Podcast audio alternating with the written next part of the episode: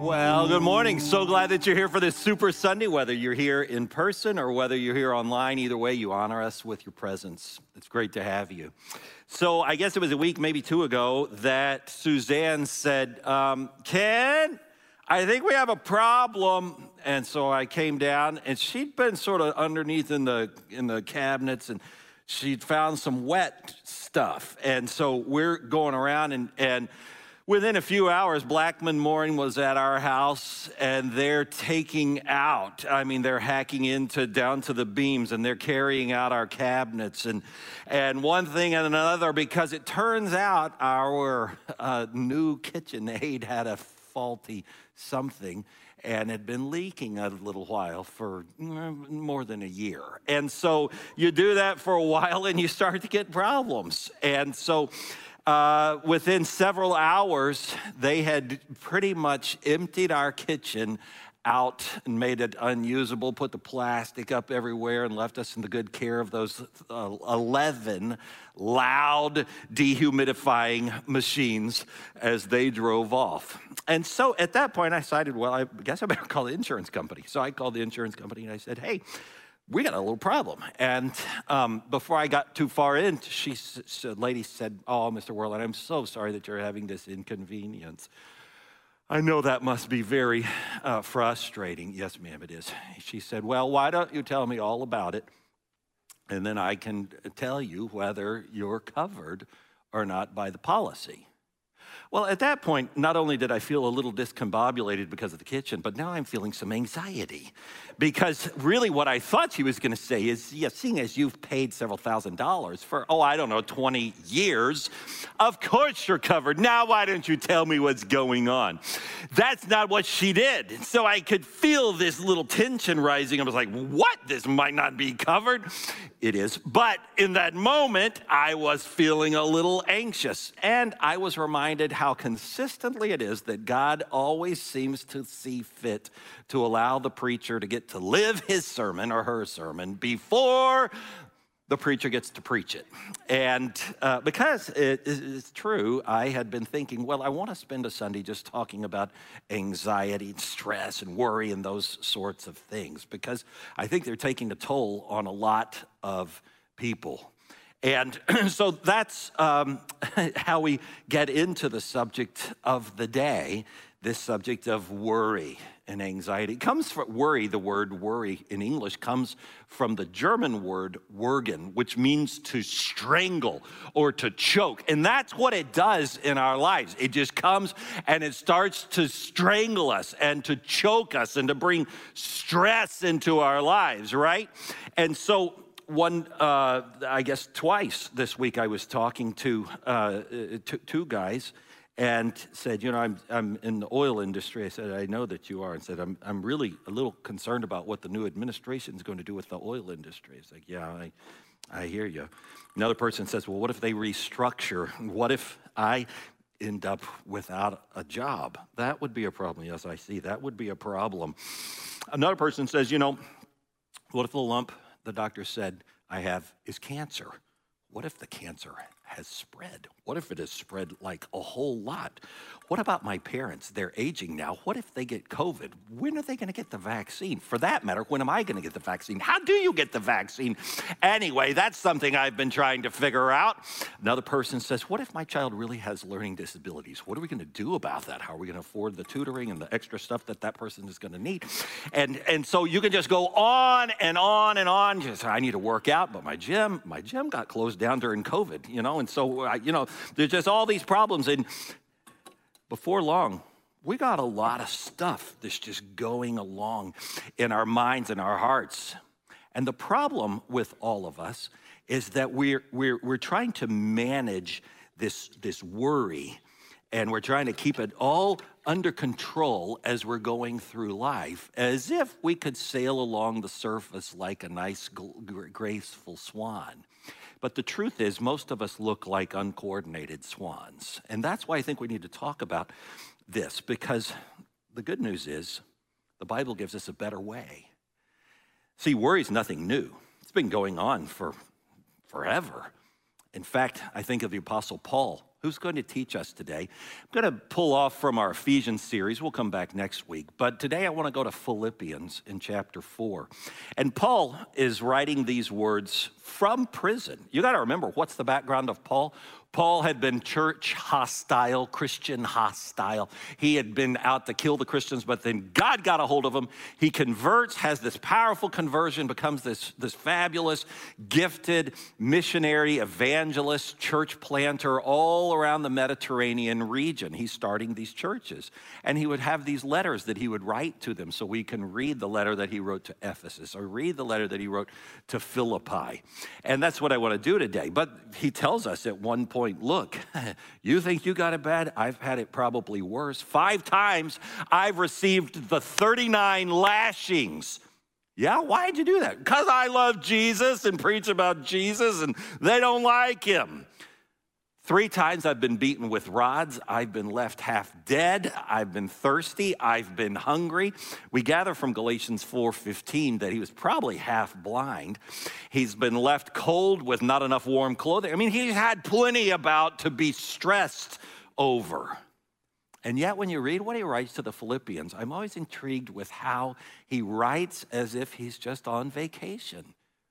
And I marvel at it and come back to it over and over because I'm like, I want to have what Paul had. Let's look at what he wrote to those Philippians in chapter four, starting in verse four, some of the favorite verses of this whole book. He says, rejoice in the Lord always. Again, I say it, rejoice. Let your reasonableness be known to all people because the Lord is at hand. Be anxious for nothing, but in all things, through prayer with supplication and thanksgiving, let your requests be made known to God. And then the peace that surpasses all understanding will guard your hearts and minds in Christ Jesus. Finally, brothers and sisters, whatever is true, whatever is honorable, whatever is just and pure, whatever is lovely, whatever is commendable, whatever is of any excellence, if there's anything worthy of praise, think on these things. Now, again, Paul is writing from prison. If you and I were writing from prison, won't speak for you, but I'll speak for me, I'd probably not be writing rejoice in the Lord always. I'd probably be writing, help, get me out of here because I didn't do anything. And yet he's so tranquil and he's so peaceful. How can he be that? How can he have this posture where he's just joyful, filled with the Lord and all of this sort of stuff? I think it has to do a lot with what he writes in verse five. He says, let all people know your reasonableness. How can you be reasonable? See, the problem that we have when, when stress, when anxious times uh, come to us, we tend to tense up. And we get all knotted up and, and, and we start to get into that, that fight or flight, you know, mindset. And many times it's in that posture, we're going to say something that we're going to regret. We're going to do something that we wish we hadn't done. And he says, yeah, see, you got to you got to teach yourself a different way. Your instincts break, break the wrong direction. When that stuff comes, you've got to let all people know your reasonableness. Well, how do I stay reasonable, Paul, because I want to do that? He says, because the Lord is at hand. What's he meaning by that? He's meaning the Lord is right here. Have you forgotten who you are and whose you are? He, you're, you're not by yourself. You might feel like you're by yourself, but you're not by yourself.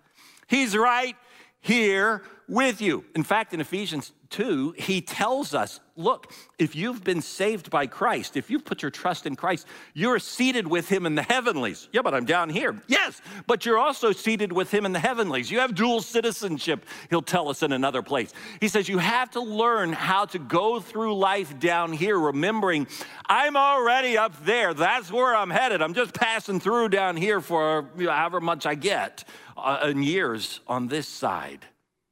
But I'm seated with him in the heavenlies. And if we could remember that, the Lord is at hand. He's right here with me. I'm right here with him. Then we can learn not to get all angsted up, but to learn to be reasonable. Um, America fell in love with this picture back in the day of John F. Kennedy being our president. It's his son, of course, who's uh, there at the desk of the president um, in the Oval Office. And it's easy to see why everybody loved this picture, because here seated next to the most powerful man in the world is a son. He's not worried about anything. He's not anxious about anything. He's not trying to run the world. Why? Because Dad takes care of that. He's just feeling peaceful. That's a good posture for us as we're going through our own life, when we're going through our own stress, to remember, you know what? He was here before I was here. He'll be here after I was here. He was here before the foundations of the world. He was here before my problem came along. He already knows how this is going to go. So why don't I just take a breath and remember, he is with me? Which leads really to the first thing that I want you to remember about this sermon, and that is, in one word, the word relax. We're gonna have to learn how to relax. Say the word relax. Relax. All right, next up, I want you to do something. When you're, when you're saying the word relax, I want you to touch your shoulders like this and just go, relax. All right, ready? Relax. Okay, so when a stressful situation or an anxious uh, situation uh, starts uh, to come our direction, what are we gonna do? Relax, okay? It feels counterintuitive, but Paul's saying, no, that's the only way that you're ever gonna be reasonable, to remember the Lord is at hand. Now, what does he go on to, to say? He says, now there's a second thing that I want you to realize, and it's going to come in verse six. He's gonna say, Um, I want you to be anxious about nothing, no thing.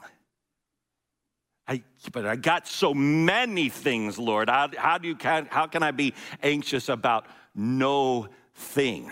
That's a little bit of a challenge right now, God. He's like, no, I want you to be anxious about nothing, because see, you you are trying to control all of these things, but you, you can't do it. I'm the only one who can really control these things. You can't control them. And so I want you to be anxious about nothing, which leads um, to uh, the contrast. So what do I do? I want you to be anxious about nothing, but in all things, through prayer and supplication with thanksgiving, I want you to let your requests be made known to God. That's what I want you to do, is I want you to actually pray about these things. That's what I want you to be doing, is praying. So this past week I woke up, and I guess it was Wednesday morning, I was feeling a little bit stressed, a little bit downcast, and I was thinking of how the psalmist said to himself, why are you downcast, O my soul? Sometimes we have to talk to ourselves. Why am I downcast? Why are you downcast, O your soul? Well, my soul started talking back to me and said, well, you're downcast you're because your kitchen is gone and your house feels very discombobulated uh, right now. Yes, I guess that's a, what else? Well, my soul said, well, you're kind of angsted up about this meeting that you have to have today. That's true, I am.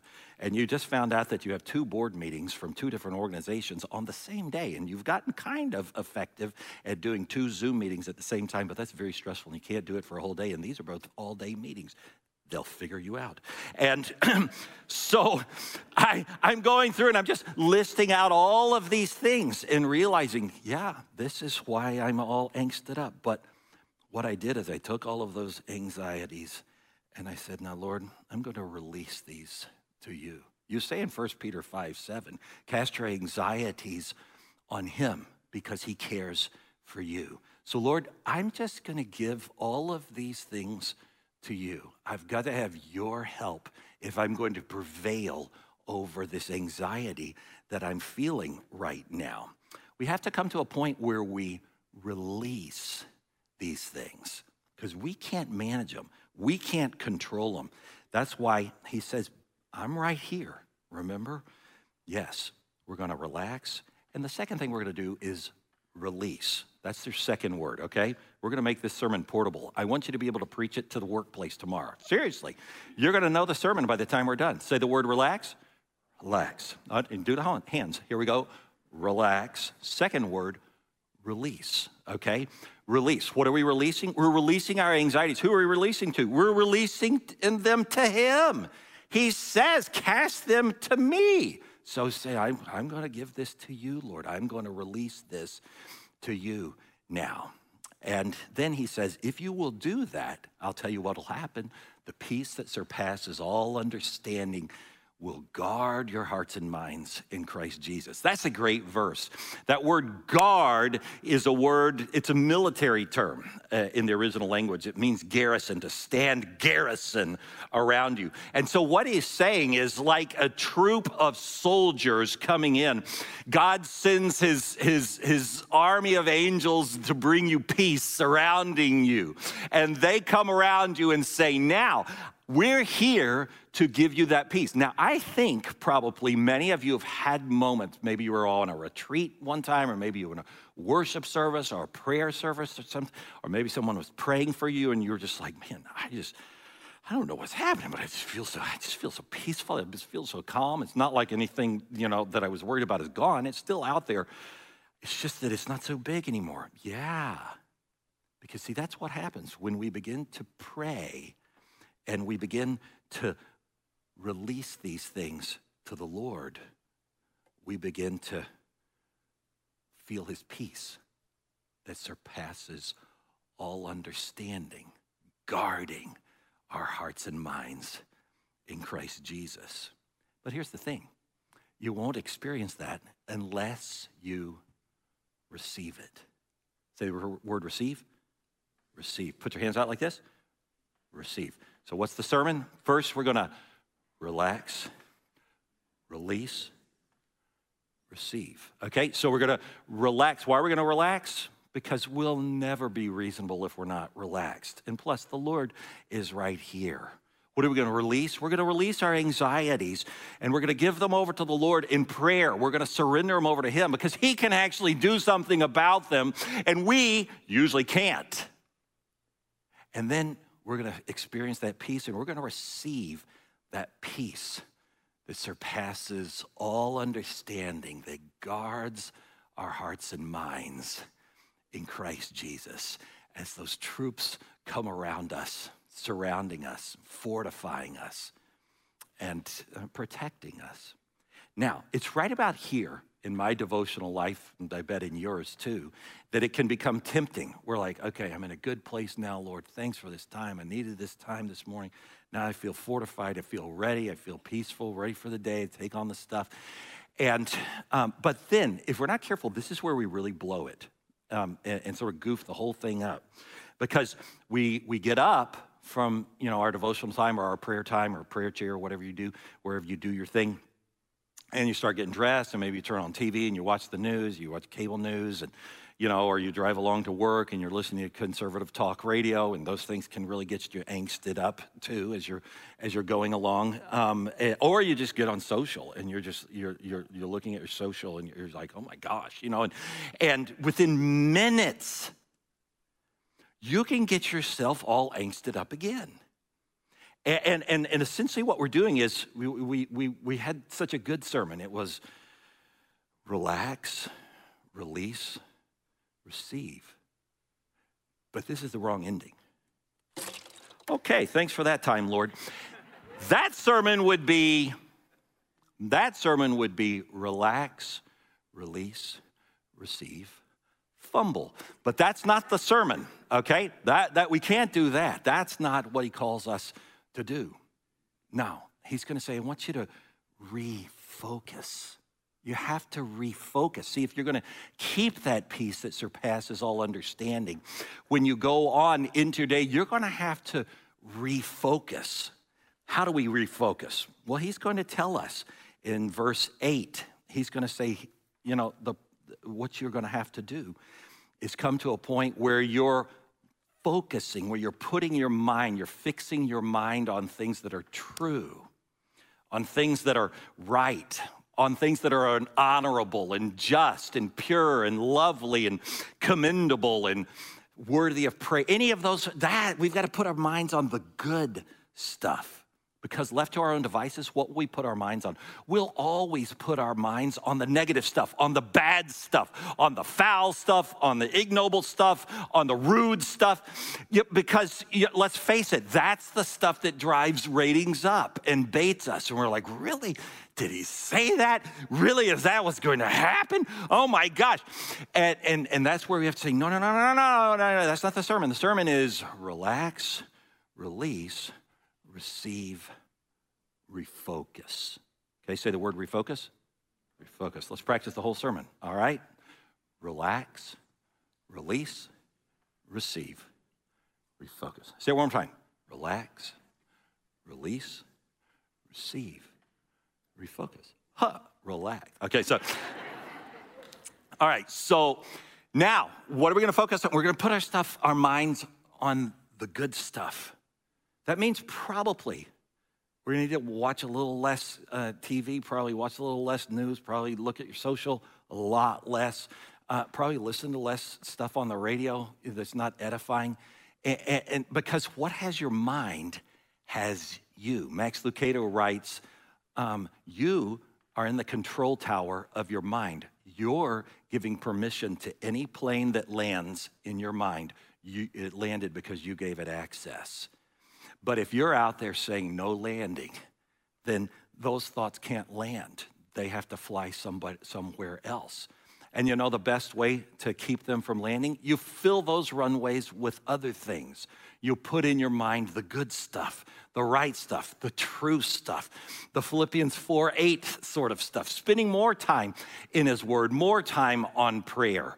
Uh, these are the things that keep us sustained and going along, and to a great extent, greater than maybe ever, we're having to discipline ourselves, believers. We're having to discipline ourselves to say, you know what? I have enough news. I, I've got basically all the leads for the day, and maybe I'll check back this evening, but that's enough stuff. I don't need any more commentary. I don't need that. And, and it reminds me of the story I've told you before that I love from, from uh, Greek mythology of um, uh, the great Odysseus and how Odysseus was, well, really, uh, all the sailors had this problem, and they would all be sailing uh, along, and they would hear the song of the sirens. You remember how the sirens were those three bird women on the cliffs? And they would sing so beautifully, and so the sailors would divert, and they would take their boats towards the beautiful songs of the sirens because they thought, well, they must be beautiful as their voices are, but they were not beautiful at all. They were wicked, they were savages. And so predictably the ships would go in and they would crash on the jagged rocks of those cliffs, and those uh, savages, uh, the sirens would come and kill the sailors and plunder their goods. Uh, but you have um, Odysseus who's, who has a strategy. He's like, no, we're gonna sail through. And what he does is he puts beeswax into the ears of all of his crewmen so that when they got to the siren songs, they wouldn't be able to hear it. They would just keep sailing forward. And then he has them strap him up, tie him up, bind him up to the mast of the boat so that he couldn't tell them to, to divert. Well, they're going along and he can hear because he didn't put the beeswax in, and this is a problem because now he does want to go towards them, and he's begging and crying for them to, to turn, to turn, but they won't turn. No, we're going through, we can't hear it, we can't hear it, we can't hear it, and they get him through, and finally they can tell from the countenance of his face, he can't hear it anymore, at which point they could take their own wax out of the ears. That's a pretty good word picture for what many of us need to be doing if we're going to get through our lives, handling the anxieties and the stress and the worries of our lives, relaxing, releasing, receiving, refocusing. We're going to have to put some stuff out, or else we won't stay refocused and we'll get right back where we started. And that's the problem.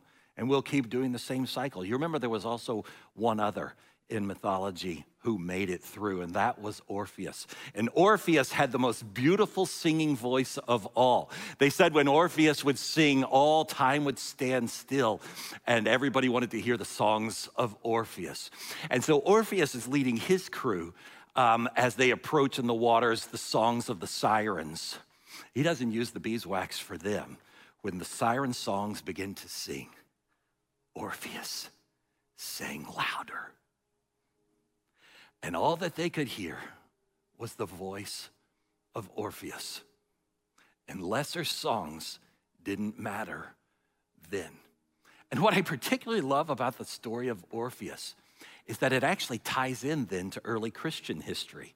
You remember in early Christian history for the first several centuries, the Christians were the persecuted Christians. We weren't born, Christianity wasn't born uh, as a majority religion. That's a luxury that we've enjoyed in this uh, country for several hundred years. It does seem to be changing now and has changed on us. But that shouldn't alarm us terribly because Christianity was born into far worse. The Christians were persecuted, were tortured, were fed to the lions in the Colosseum, were beheaded, uh, you know, and, and, and, and, and burned at the stake. All these sorts of terrible things that would happen to the Christians for those first several centuries. And so what they would do to, to be able to continue to meet together is they would meet in the catacombs underground where they would have their little quiet worship services and be unknown and hope to maybe live for another week. And there was no guarantees. But there on the carvings of those um, catacombs, the archaeologists have found drawings, drawings of Jesus who was holding the harp of Orpheus. You're like, what does that mean? What it meant was the Christians were reminding themselves, this life is hard. It is stressful. We may be dead by next Sunday. We may not be back here in worship together because this world is against us. But it doesn't matter because we know the one who came to live the life that we could not live of sinlessness, to die the death of punishment for our sake as our substitute so that we didn't have to die in our sin, and then to conquer the grave on the third day so that we could have the assurance of life everlasting and abundant here and now. And what those renderings were reminding them is Jesus was singing to them and reminding them, listen only to me, Jesus was saying. Listen to my voice. Don't listen to those voices. Listen to my word. Don't listen to those words. Keep your hearts and your minds and your ears focused on me, and I will lead you through victoriously. I think that's a good word for us. If we're going to be victorious in our uh, struggles with anxiety, we're going to have to learn how to refocus as well, which means putting some things out so that we can stay on track. So somebody asks you tomorrow at work, well, you went to church, huh? So what was the sermon about? You can say, well, it was actually about anxiety. And how do we overcome it? You'll say, well, first, you have to, say it with me, relax. Then you gotta release. Then you gotta receive that peace. You gotta refocus. And that's how we sail through. Let's pray together. Lord, thanks for the um, opportunity to gather on this day, a fun day, Super Sunday, to remember uh, what for some of us is a favorite passage in the whole Bible.